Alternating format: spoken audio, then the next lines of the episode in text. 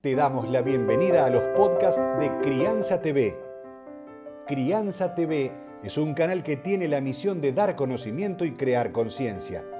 Un medio en el cual encontrarás a especialistas y profesionales que hablan de temas desde el embarazo, parto y lactancia, como de la crianza en todas sus etapas, así como también de educación, tecnología, estética, alimentación, medio ambiente y valores te invitamos a conocer nuestra web www.crianza.tv.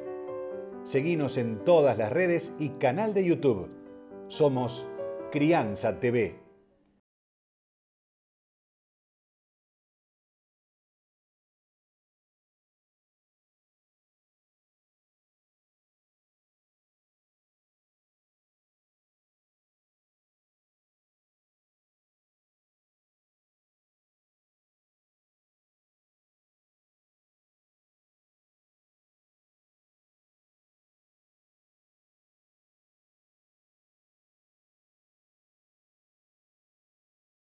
A todos, bienvenidos a un nuevo encuentro aquí en Crianza TV donde vamos a tener el gusto de compartir junto con todos ustedes un encuentro que va a valer la pena porque vamos a conocer una especialidad dentro del mundo maravilloso que es eh, esto de ser parte de atender los problemas que cada una de las personas tenemos y que hay profesionales que entienden sobre la materia. Ahí la veo a Carla Vitale, otra de las profesionales que siempre se une, que está con nosotros, a Uge González, que también se suma en cada propuesta de Crianza TV. Y en esta oportunidad, a quien vamos a invitar es Adrián Cartés, que está ya ahí, donde me está pidiendo unirse, porque él es psiquiatra un psiquiatra muy particular que tuve la suerte de conocer de la mano de un gran amigo como es Claudio Matone, que me lo presentó y me dice, me parece que es una muy linda persona para que también forme parte de Crianza TV. Y la verdad que sí, ya lo fuimos conociendo a través de distintos videos y que ahora lo quiero presentar ante todos ustedes para que él mismo pueda sobre su especialidad, sobre las intrigas, también muchas veces se habla de la psiquiatría y directamente se lo relaciona con te estás medicando y no siempre sucede eso. Por eso te invitamos a vos, Adrián, porque ya formás parte de Crianza TV, donde fuimos armando algunos micros que fuimos presentando y que en esta oportunidad lo tenemos ahí. ¿Dónde estás, Adrián? Veo. A ver, espera, tengo la cámara. Él en el consultorio es un crack. A ver, vamos a ver cómo no, estoy en el fondo de mi casa. Espera, espera que ahora no sé cómo dar vuelta a esta, cosa. No sabes cómo dar vuelta. Vemos que te cuidas. Ahora sí. Muy bien, ahí está. ¿Todo bien, Adrián? sí, muy bien, muy bien. Bueno, estaba haciendo una introducción de cómo nos conocimos a través de una persona en común y que queríamos hablar junto contigo de qué se trata todo esto de la psiquiatría, ¿cómo lo podríamos describir para que la gente pueda entender y también hacer la comparación con otras especialidades parecidas y que muchas veces por ignorancia la gente no sabe a quién debe ir de acuerdo al problema o síntoma que tenga? Correcto, en principio podríamos diferenciar entre cuatro ofertas o cuatro disciplinas. Una sería, como mencionaste, la psiquiatría, también tenemos la psicología y ahora hay dos nuevas que están en auge. Una es el coaching y el otro es el counseling. ¿Qué es cada cosa? Si primero entendamos a el ser humano como un continuum que va desde estar muy mal hasta estar muy bien con todo lo que puede haber en medio, ¿no? Entonces, podríamos decir de una manera muy simplista y de ninguna manera en la realidad es nada más que así y reduccionista, podríamos que decir de abajo para arriba viene psiquiatra, después viene psicólogo, después viene counselor y por último el coaching. O sea, ¿qué hace cada uno? Básicamente, si le preguntas a la gente, si digo la palabra psiquiatra, ¿en qué pensás? Y uno piensa en alguien internado, inyección por encima del pullover, como a veces tenía que hacer. Sí. O Moyano. Claro, el Moyano o el Borda, o el, el chorro menos. Entonces, eso es un psiquiatra. Y sobre todo la prescripción lo que se dice en tomar medicación psicofarmacológica. El psicólogo sería, el, o la psicóloga está eh, entrenada para la escucha activa y comparar en esa escucha activa, conectado con su cliente, con lo que sabe que es la patología, entonces de esa manera va a poder rápidamente o lo más rápido que pueda hacer una comprensión diagnóstica, va a entender qué le pasa a esta persona para ayudarlo en un tratamiento, en una terapéutica. Y en esto comparte con el psiquiatra el guardapolvo blanco, por así decir, metafóricamente, de la, claro, de la enfermedad. O sea, yo estoy mal, entonces, ¿cómo hago para estar bien de nuevo? Pero la gente se fue dando cuenta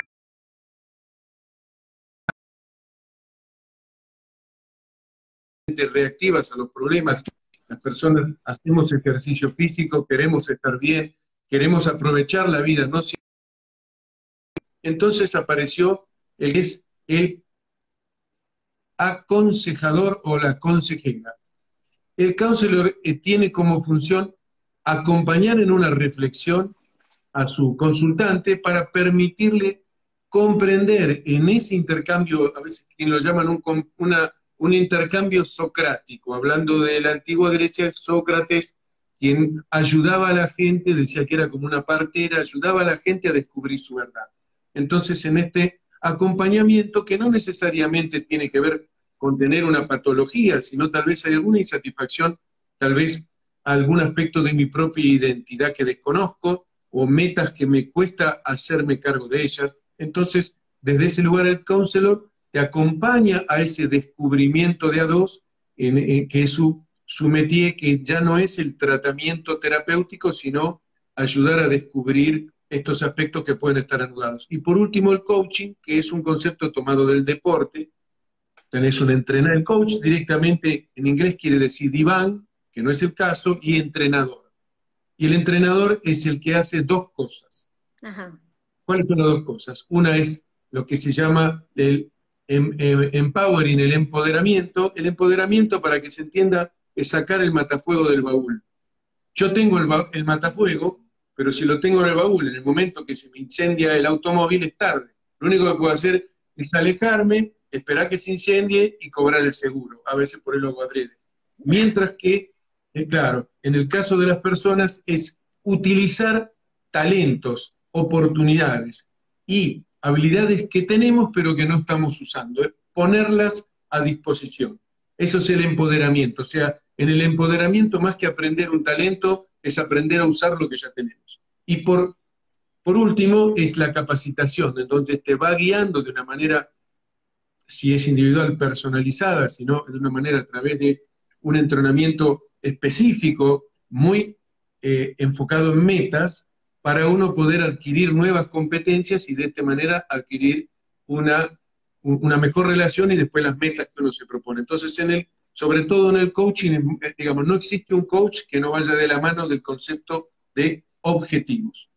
Bueno, ahí tenés un, eh, eh, rápido pantallazo de las cuatro profesiones. muy bien, muy bien explicado. El, el, coach podríamos decir que va de la mano de todo lo que es desarrollo personal, porque te ayuda a encontrar el foco dentro de tu personalidad, podríamos decir así, o estoy muy equivocada. No, es exacto. Cuando alguien me pregunta a mí, ¿a vos qué haces? Y digo que soy psiquiatra, enseguida me dicen, eh, no, no quiero hablar mucho porque me vas a sacar la ficha o seguro que me vas a medicar. Primero, si estoy hablando con alguien socialmente, ¿por qué voy a irrumpir en su vida como profesional gratis, no solicitado y de una manera completamente fuera de foco. O sea, nadie trabaja fuera de un contexto y nosotros tampoco. Entonces, por un lado, la psiquiatría tiene su espacio. Por el otro lado, yo estoy entrenado para dar servicio de las cuatro cosas. Ah, Soy como una victorino.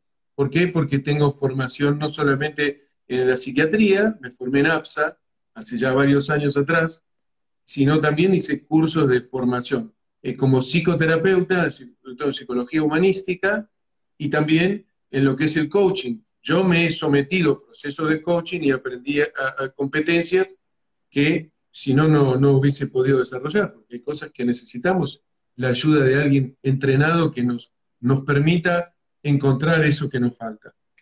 Y, y, en tu caso fue tu papá, porque Kertex dentro de psiquiatría es muy reconocido tu apellido. Mi padre fue el que trajo el análisis transaccional, que es una disciplina humanística, ya él, estuvo en los años 70 vinculado con todos los primeros eh, eh, creadores del análisis transaccional, que fueron los seguidores de Eric Werner. Eric Werner fue un discípulo de Freud que dijo, no, típico como son los yanquis, que dijo, no, a mí no me gusta esto del inconsciente, vamos a hacerlo más, menos oculta las cosas, más al pan pan, el vino vino, y bueno, vino el AT, el análisis transaccional. Mi papá se enamoró de eso ya hace como y casi 50 años y lo trajo a casi toda Latinoamérica, parte de España, y bueno, yo estaba acostumbrado, que hicimos algunos viajes con él cuando éramos chicos, y, así conocí gran parte de Latinoamérica y conocí a, varios, Dusay, Cartman, conocí a varios de los popes del análisis transaccional por él. Y, cuando hace referencia a este análisis, ¿lo puedes contar para el público que recién se está enterando? Sí, ¿qué es el análisis transaccional? Se llama análisis porque va a separar en, fragmentos comprensibles el, discurso del paciente, la manifestación conductual del paciente, y lo que va a hacer es, cuando queremos entender algo, ¿viste lo que se llama ingeniería inversa?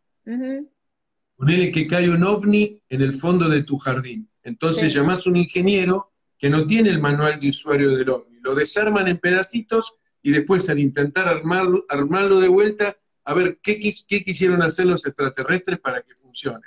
Eso entonces, de alguna manera uno ejerce una ingeniería inversa con un paciente porque va a desmenuzar no la cabeza de la pobre persona, eso lo hace un neurocirujano, sino en el discurso y teniendo mucho cuidado de no detenerse eh, en cosas irrelevantes, lo cual por eso muchas veces las personas en relación a la psicoterapia dicen que es perder el tiempo, que es te analizan, te analizan, te analizan y después de cinco años lo único que hiciste es pagarle la renta y ese tipo de cosas que en realidad tienen razón. Si yo hoy cinco años soy un terapeuta y cuando termino la terapia tengo los mismos problemas, no negocio. Entonces, análisis es esta deconstrucción del discurso y transaccional porque se basa, a diferencia de otras disciplinas, en la interacción con los demás. Dice que un ser humano se constituye no como, eh, digamos, un ser aislado en medio de la, nada, sino porque interactúa con otros. Y, es en esta interacción con el otro que se enferma y es en esta interacción con el otro que se puede sanar. Pero hay que aprender ese, el arte de, es un arte el arte de sanar, porque uno tiene que reaprender cosas y no siempre uno tiene la predisposición para hacerlo. Está en el psicólogo ayudarnos que así sea. Bueno, dijiste una palabra eh, muy, muy inteligente y que muchas veces eh, no la captamos de esa manera y uno tiene que estar preparado, no importa la edad que sea, para volver a aprender, porque muchas veces nos traemos etiquetas de nuestra, de nuestra niñez o nuestra adolescencia, nos quedamos con esas etiquetas y no podemos cambiar determinadas reacciones que, no nos gustan de nuestra personalidad y no reconocemos, y ahí saldría lo que tu papá hizo, ir a nuestro subconsciente, cambiarle este, la etiqueta del lugar o hacerle el final que uno quiere para poder relajar esa situación y salir adelante. ¿O no? ¿O estoy equivocada? No, no, estás muy acertada, estás muy acertada. Te voy a comentar algo que a mí me gusta leer otras cosas. Practiqué mucho tiempo, aún no lo hago, meditación. Eh, mindfulness me parece interesante. Yo se ve que soy más grande de edad, entonces hacía meditación zen.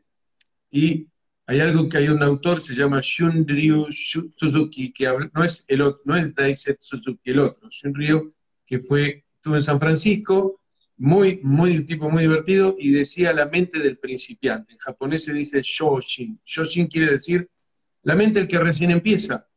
Entonces, de alguna manera, eh, vos fíjate qué, qué interesante, ¿no? Había escuchado en una masterclass sobre el, Bold Thinker. Hay un hindú que es el dueño de eh, Moonspress, es una compañía que va a poner un robot en la luna, y él decía que el problema con los especialistas, que no son innovadores, están tan atrapados dentro de la complejidad de su excelencia, que no le pidas que haga algo nuevo. En cambio, el tipo que recién empieza tiene la mente como un niño, inocente, y ese es realmente disruptivo. Entonces dice muchas veces para poder eh, ayudar a una persona, a ver, vos pensás que la, la patología, un paciente en realidad es un especialista de qué? De sí mismo y como especialista de sí mismo sabe un montón, pero está atrapado en sí mismo. Entonces a veces uno necesita salir de sí mismo, como este Bold Thinker, y está en nosotros En inglés se dice think out of the box, pensar afuera de la caja. Hay un, un ejercicio con nueve puntos.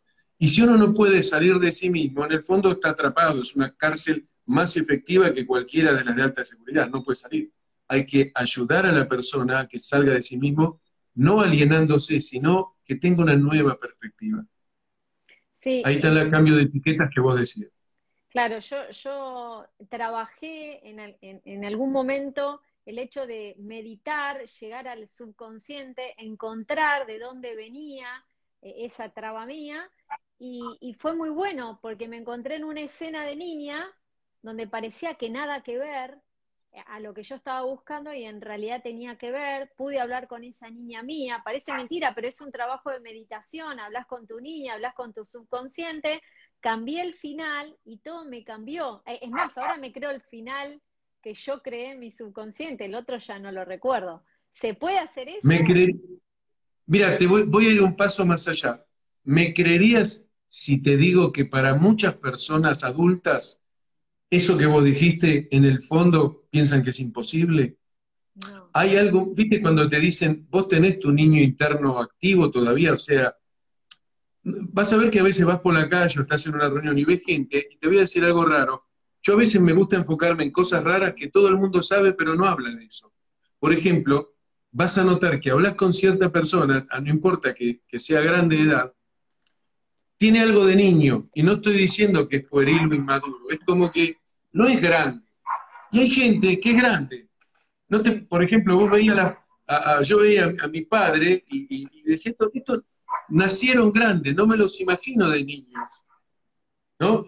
¿Por qué? Porque a veces por la forma ósea, nada más, por la cara, pero en otros casos hay personas que por algún motivo no se atreven, tal vez sea vergüenza miedo, eso, que no se atreven a reflotar a su niño interno. Lo tienen relegado como diciendo, vos no estés con los grandes.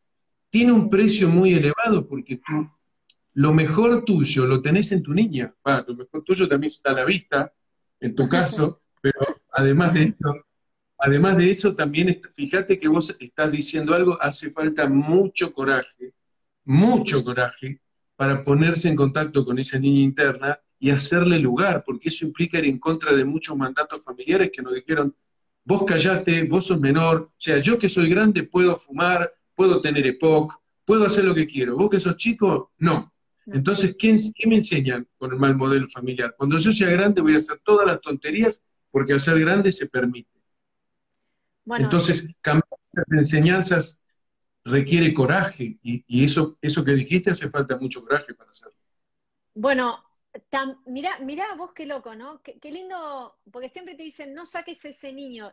Ya Jesús en la Biblia, y sin irnos al, a, bueno, voy a decir algo religioso, pero en la Biblia Dios constantemente le daba el ejemplo al adulto en vuélvete niño para entender lo que está pasando. Retrocede volviéndote niño, lo dice la Biblia, no es un invento de ustedes los psiquiatras, sí, sino que hasta el mismo Dios decía, no saques nunca ese niño adentro, porque necesitamos esa inocencia, esa manera de crear, todas esas cosas lindas que les pasan a los niños, que son libres a la manera de elegir y que a veces los adultos, por, como decías al principio, el ser humano no está en torno, no está solo en el mundo, sino en torno a sus circunstancias, al país donde nació, a la sociedad en la que se mueve, a todo. Por supuesto. Bueno, fíjate que estás dando la tecla, me viste esos programas que, aciertan todo y van subiendo, van ganando más plata cada vez. claro, vos fíjate que... voy a ganar que me vas a dar una masterclass aquí a crianza. me encanta, me encanta, yo lo disfruto, realmente yo, yo, tengo, yo vivo, yo estoy jubilado en vida, o sea, yo todo lo que hago me gusta. Y si no trato, si tengo que hacer la cola en el banco, ir a hacer, sacarme un análisis o, trato de buscar la parte buena, pero trato de, enfocarme realmente en lo que me hace bien. Y fíjate lo que estás diciendo de, de la niñez, que qué interesante es reflotar la niñez desde un lugar de es una origen de algo viviente, es lo que nos hace ser mejores, en vez de algo inmaduro que tiene que esperar a ser grande. Porque ¿sabes lo que termina pasando? Si uno lo enseñan a posponerse, cuando llega grande, el precio que paga para ser grande es dejar de ser niño. Yo he conocido gente millonaria que me decía, ¿me podés medicar? Porque cuando me despierto en la mañana no sé qué hacer con el resto del día. Estamos hablando de personas que se compraba un BMW con la plata que tenía en el bolsillo. Y sin embargo, estaba vacía esa persona, ¿no? Entonces, qué importante lo que está diciendo, el niño interno. Ahora, la pregunta es, ¿cómo identifico mi niño interno? Porque también tenemos un montón de malos hábitos, egoísmo, capricho, impulso, y podría, hay gente que dice, bueno, si me querés, aceptame como soy. Claro. Hasta que... Entonces, no es tan sencillo, no es tan sencillo, pero yo sé de lo que estás hablando y valoro muchísimo porque lo estás diciendo desde un lugar muy claro y además muy fuerte. Me parece, por eso digo lo del coraje, porque muchas personas perdieron ese coraje y no se atreven a reflotar el niño interno. Es como si repitieran lo que les hicieron sus padres y no se tienen confianza. Entonces hacen lo que hacen los demás. Y lo único que trajeron, y no lo pueden manifestar, y eso no está bueno. Sí, a veces hay que entender que por ahí nuestros padres, aunque nosotros se nos hayan quedado etiquetas, trataron de hacerlo mejor, porque padres no se aprende, se hace eh, en el andar. Y seguramente mm, habrán intentado hacerlo mejor con vos y te quedó una etiqueta, algo ahí trabado, y lo bueno hoy, gracias a todos ustedes, es que se puede trabajar y se puede cambiar y ser feliz plenamente, volviendo a ese niño interior. Pero bueno, nos metimos en otro tema, a mí me encanta ir de un lado al otro. Pero ya que diste este ejemplo de una persona que te pidió eh, que, la mediques, eh, ¿cómo, es eso? Es decir, yo siempre que llego a un psiquiatra, ¿es que automáticamente voy a ser una persona medicada o no necesariamente? Bueno, es algo que como prejuicio sería interesante eh, eliminarlo. No. Bien. Eh, que, por ejemplo, vas a ver un cirujano. Yo tuve un problema neurológico hace poco, bastante severo, con, se llama neurodositis. Y fui al, neurocirujano, la primera vez que me vio me explicó el separador que me iba, me voy a poner en la columna, lo cual menos gracia me hizo sentir un montón de cosas. Y después de un año y pico de andar y venir, imagínate que en la pandemia la mayor parte de los médicos estaban atendiendo COVID y no estaban atendiendo neurocirugía. Yo digo, se va a morir un montón de gente de otra cosa. Yo, gracias a Dios, no fui uno de ellos, pero no, no, no la pasé bien. Y hace poco lo fui a ver y me dijo, no, anda a hacer gimnasia. Entonces, no necesito, y a él le hubiese venido Barmo operarme, porque tiene a los muchachos que recién están aprendiendo, y tienen una columna fresca para ponerle los separadores. Hacen falta los pacientes, si no, ¿cómo aprendes? Y en lugar de usarme para aprender, como es un tipo excelente, es uno excelente médico y buena persona, excelente, pero me dijo, anda a gimnasia, y realmente tengo el 80% mejor, quiere decir que yo análogamente, como psiquiatra, no es que alguien me viene, ya sale con una prescripción. A veces la prescripción es quitarle, no de entrada, de una manera programada, todo lo que está tomando, ¿Qué pasa con un paciente crónico? A veces no tiene un médico de cabecera y el próximo médico, a veces por, por distintos motivos, repite la receta y no se tomó el tiempo de realizar un diagnóstico concienzudo, un diagnóstico abarcativo que realmente entienda a ese paciente y simplemente le está dando más de algo que por ahí hace años que ya no necesita. Entonces no es sinónimo ir al psiquiatra de salir en paz, como se dice, salir empastillado, no. Mira qué bueno lo que decís. ¿Y, quiénes serían las personas, si podrías enumerarlas, que son personas que directamente tienen que ir a un psiquiatra y no pasar por un psicólogo? ¿O no es así? ¿O necesitan pasar por todos los pasos previos, del cual vos también sos especialista, pero, pero a veces no todos los psiquiatras tienen todas las especialidades? ¿Puede ser así? Te contesto. Hay, hay tres, hay, habría dos concepciones que no tienen que ver con la profesión, sino con el modo de interactuar con los otros profesionales. Por un lado tenés la multidisciplina y por el otro lado la interdisciplina, que es cada una de ellas. La multidisciplina es la típica que ningún profesional habla con el otro. Quiere decir que podés ir a un psicólogo y un día se te ocurre a vos ir al psiquiatra y resulta que ambos te atienden de manera paralela y en ningún momento se enteran lo que estás haciendo con el otro profesional. A veces ni lo saben porque no preguntan y el paciente tampoco lo cuenta. Eh, y esto para mí no es bueno porque por ahí estás recibiendo eh, tratamiento redundante, o sea, estás pagando dos veces por lo mismo, o peor aún, estás recibiendo eh, tratamientos contradictorios. Claro. ¿no? en la interdisciplina es necesario la comunicación entre todos los profesionales que tratan al mismo paciente. Yo siempre trabajo en interdisciplina. ¿Por qué? Porque he tenido pacientes, por ejemplo, yo atendí a una mujer en Quilmes y me contaba que el marido era, era muy calentón, se enojaba. Y me llamó la atención y digo, ¿se pone colorado? Sí, ¿le duele la nuca? Sí. Eh, ¿Ve lucecitas? Bueno, dígale, dígale, ¿cuándo le pasó hoy a la tarde? Bueno, haga una cosa, dígale que vaya y se tome la presión.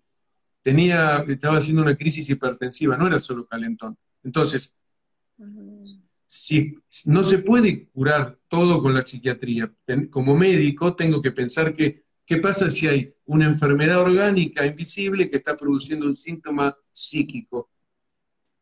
Ah, Por ejemplo, sí, mira, no por supuesto, ¿Puede existir algo que físicamente esté pasando en mi cuerpo que me haga cambiar? Por ejemplo, las mujeres, cuando nos disponemos, se nos cambia, se nos chifla el moño a veces o algún día, porque hay una cuestión hormonal.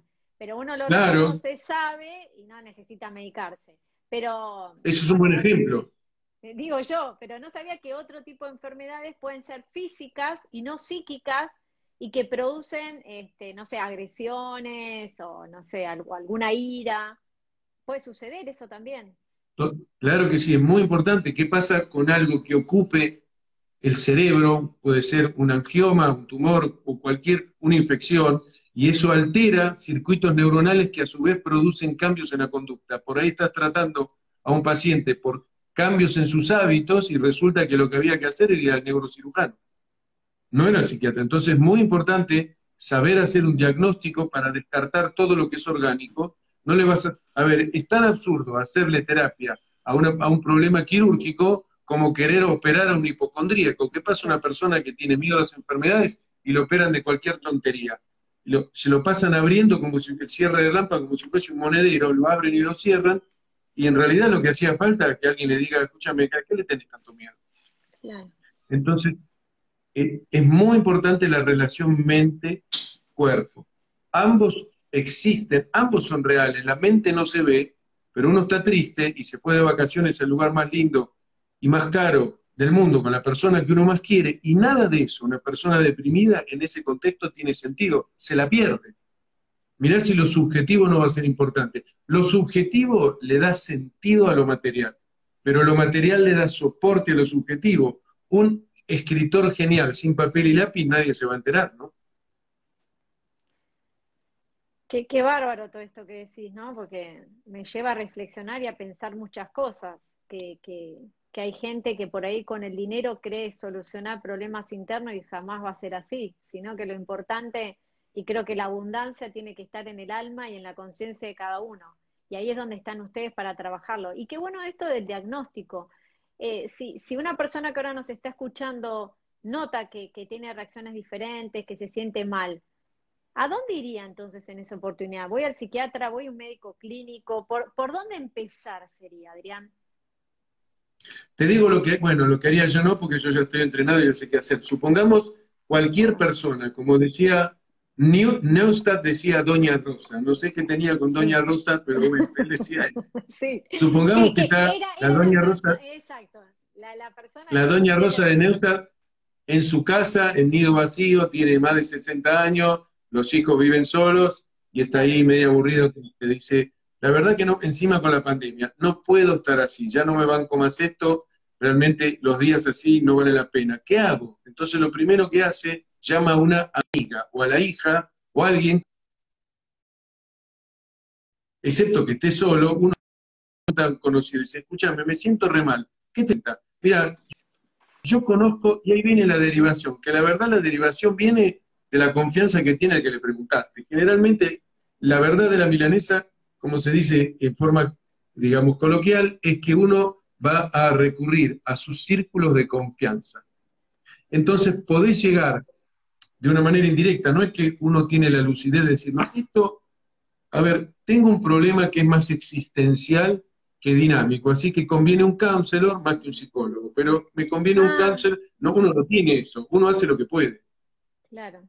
Mirá, Así que, y de todas maneras, confiemos que los profesionales idóneos no son omnipotentes y si les toca un paciente que eh, manifiesta algo en el orden de lo que no conoce, lo derive, ¿no? Es, es válido hacer una derivación y no solamente de derivación para no atenderlo, sino a mí me pasa mucho que trabajo con psicólogos y psicólogas que hacemos derivaciones recíprocas porque yo le envío para que hagan psicoterapia. Si yo tengo muchos pacientes, a veces no puedo. Un paciente, yo puedo, digamos, una, receta es una vez por mes y terapia es una vez por semana. Entonces a veces yo derivo para que lo atienda un psicólogo y yo me encargo de la medicación, porque ya tengo una lista de pacientes que atiendo en psicoterapia. Y otras veces un psicólogo está viendo que el paciente necesita por lo menos una, una opinión psiquiátrica, me lo deriva para que yo haga eso. Bueno, son muchos los temas entonces dentro de, las problemáticas psíquicas de la cabeza. He, escuchado de personas que por ahí han sufrido gastritis y, se sabe hoy por hoy de que el estómago y los intestinos son el segundo cerebro. ¿Es así de cierto? Hay libros que hablan sobre eso. Todos los órganos tienen eh, conjunto de neuronas. En el sistema digestivo hay algo que se llama el sistema APUD, que es Amino Precursor Uptake Decarboxylation. ¿Qué quiere decir eso? Ese choclo quiere decir que hay neuronas que generan péptidos, que generan hormonas en el sistema digestivo que excede el funcionamiento para digerir cosas. Es como si tuviera uno parte de, digamos, ¿por qué el cuerpo a veces sabe que tenés que comer naranja? O, o dice, mira, este, te duelen las rodillas cuando viene la humedad. Hay una inteligencia visceral mm. que hay que saber escucharla porque está vinculada al instinto de la supervivencia. Y a veces, como decía, a mí me gusta mucho eh, Marvel, eh, como decía, el sentido de, la, de araña que le avisaba de los peligros. ¿no? Entonces, existe, hay una inteligencia visceral, una inteligencia no verbal que es muy importante y tenemos que reconectar con ella si practicas meditación o practicas actividades expresivas, muchas veces hacen uso de esta inteligencia que a veces olvidamos porque tenemos hipertrofiada el, área frontal de la inteligencia verbal y numérica. Mira vos, si ahí trabaja el estómago, muchas veces el dolor de estómago no es por una indigestión, sino por la cabeza que eh, en algo se había trabado, funcionó mal y ahí empieza el problema. Bueno, ahí ha pasado de gente que ahí ha, ido al gastroenterólogo, le ha hecho todos los estudios habidos y por haber, y le han dicho, no, mira, anda al psicólogo porque en la panza no tenés nada. Y ahí me sorprendió cómo no tenés nada. Y bueno, pasaba todo por la cabeza los dolores de estómago. O a veces los chicos. A veces. Sí, lo que pasa es que si supongamos una persona que tiene dolor de estómago, porque es un síntoma psicosomático, de la mente al cuerpo. Entonces, somatiza, lleva al cuerpo algo que es de su mente, o sea, es una angustia de la que no puede hacerse cargo, no puede hablar, entonces le duele el estómago. Pero si eso le sigue doliendo demasiado tiempo, a la larga va a tener en serio un problema en el estómago. Muchas gastritis erosivas, sangrantes, eh, se inician en una angustia. No todo lo que sucede en la mente es inocuo. Te doy otro ejemplo. ¿Qué pasa si una persona en lugar de, agarrársela con su estómago, se la agarra con el acelerador del auto o con un pariente? A veces uno termina internado en el hospital o preso. La mente, siendo subjetivo, es lo más noble que tenemos, pero un instrumento noble usado de una manera grosera es realmente muy triste, ¿no? Porque el instrumento noble hay que darle vuelo y cómo puede una, vos fíjate que esto tiene que ver muchas veces con los valores. Uno de los, un punto muy importante para el tratamiento de una persona son sus valores. Una persona con valores escasos, donde no hay un interés genuino por el otro, no hay un interés por tener un proyecto, no hay una capacidad, de entender lo que quiero decir, de sacrificio, de saber postergarse, es una persona muy primitiva, es una persona que va a tener muchas dificultades si tiene síntomas de hacer algo bueno con eso. Es más, te diría que hay personas que gracias a Dios que tienen síntomas, porque cuando está enfermo pierde fuerza y molesta menos a los demás. Yo tenía una paciente que decía, yo te, si me preguntaste, cuento, una paciente que le daba el consejo, no, mi paciente me contaba que su suegra le daba este consejo, porque tenía alguna dificultad con el marido. Le decía, vos pensá lo siguiente, le decía, tené paciencia porque los hombres cuando son viejos se ponen buenitos. Quiere decir que cuando está senil y está débil, no tiene fuerzas para jorobar. Entonces, por eso es buenito. Me pareció un, como consejo, le dije, mira, mi querida médica, como consejo apesta, digamos. Hay mejores cosas que aguantar hasta la vejez, ¿no? No, no, no, no hay que aguantar, porque ahí empiezan los problemas psicológicos.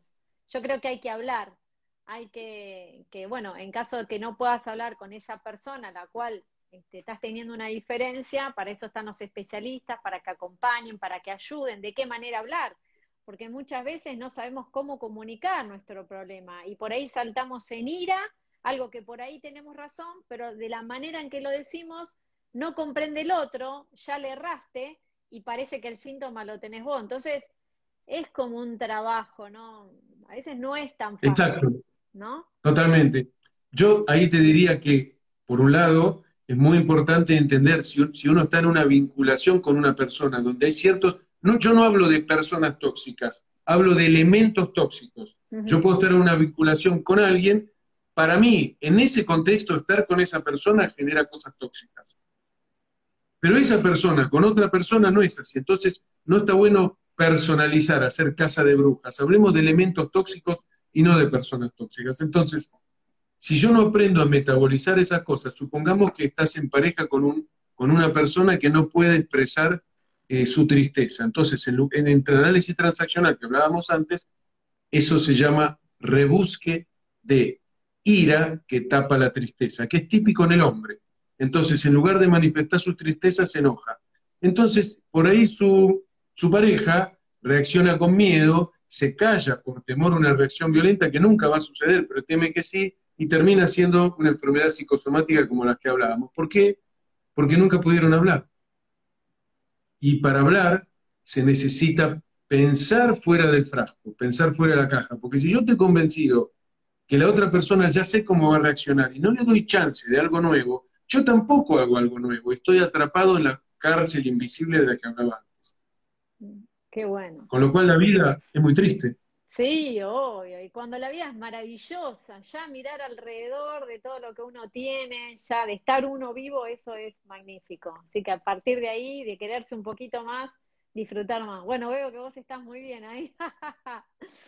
bueno, Adrián, me encantaría seguir hablando, pero creo que, que vale la pena que, le dejemos a la gente las ganas de seguir escuchándote. Dentro de muy poquito tiempo también va a salir otro micro tuyo hablando de la violencia como adicción, ¿no? Este, si puedes adelantar algo para que la gente después se enganche ¿Cómo no? micro. A ver, hay dos cosas que es importante. Una es entender, tratar de no personalizar nada, porque esto se ve en las artes marciales. Si una persona, o lo ven también en los soldados, tienen un entrenamiento mental para evitar eh, tienen que tener las emociones a favor. Las emociones tienen que ser un potenciador de tu, fuerza física y de tu resistencia. Nunca te tiene que llevar a dos lugares. Uno es a la situación de incapacitación. ¿Te paralizas de miedo? No. Y la otra es la de ser imprudente o torpe.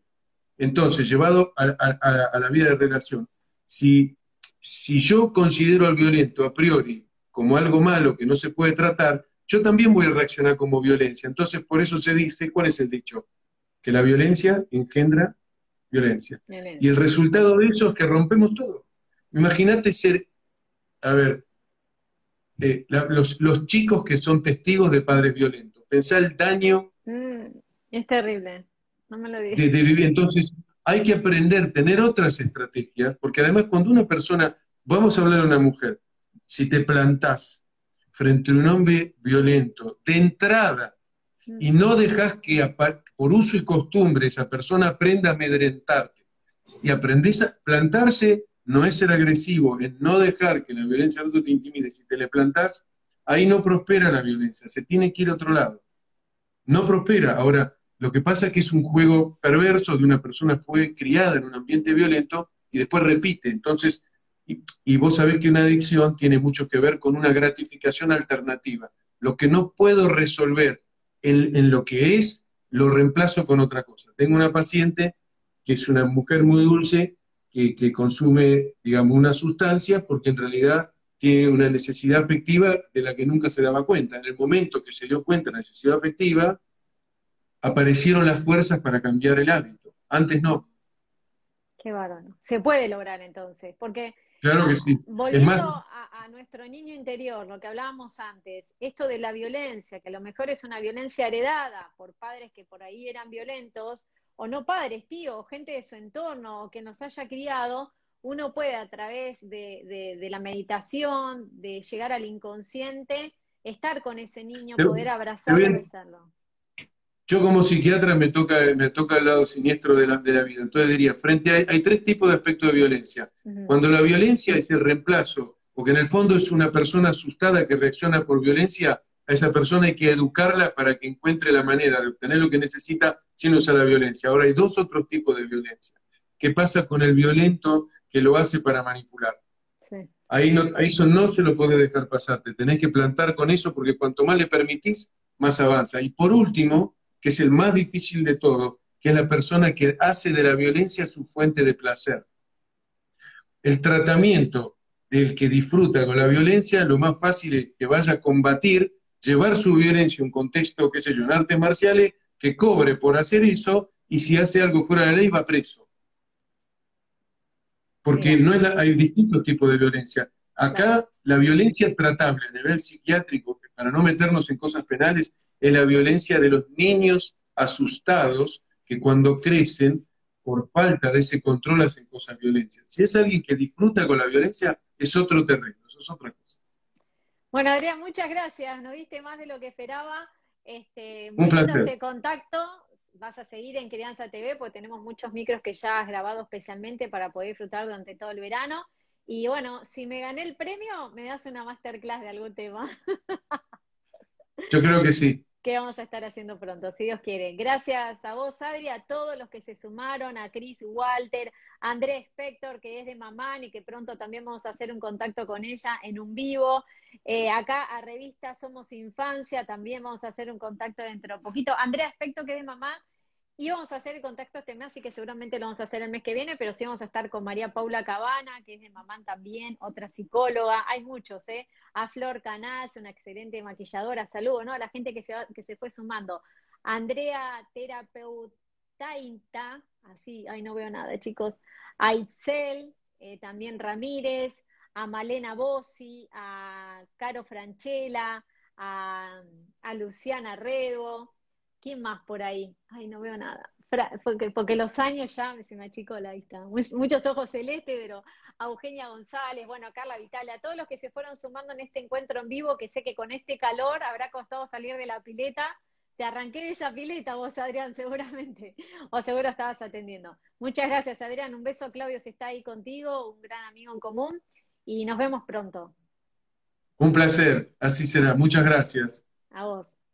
Vas a encontrar libros, cursos, charlas y más información en www.crianza.tv. Recordá, somos Crianza TV, donde todos los temas tienen su lugar.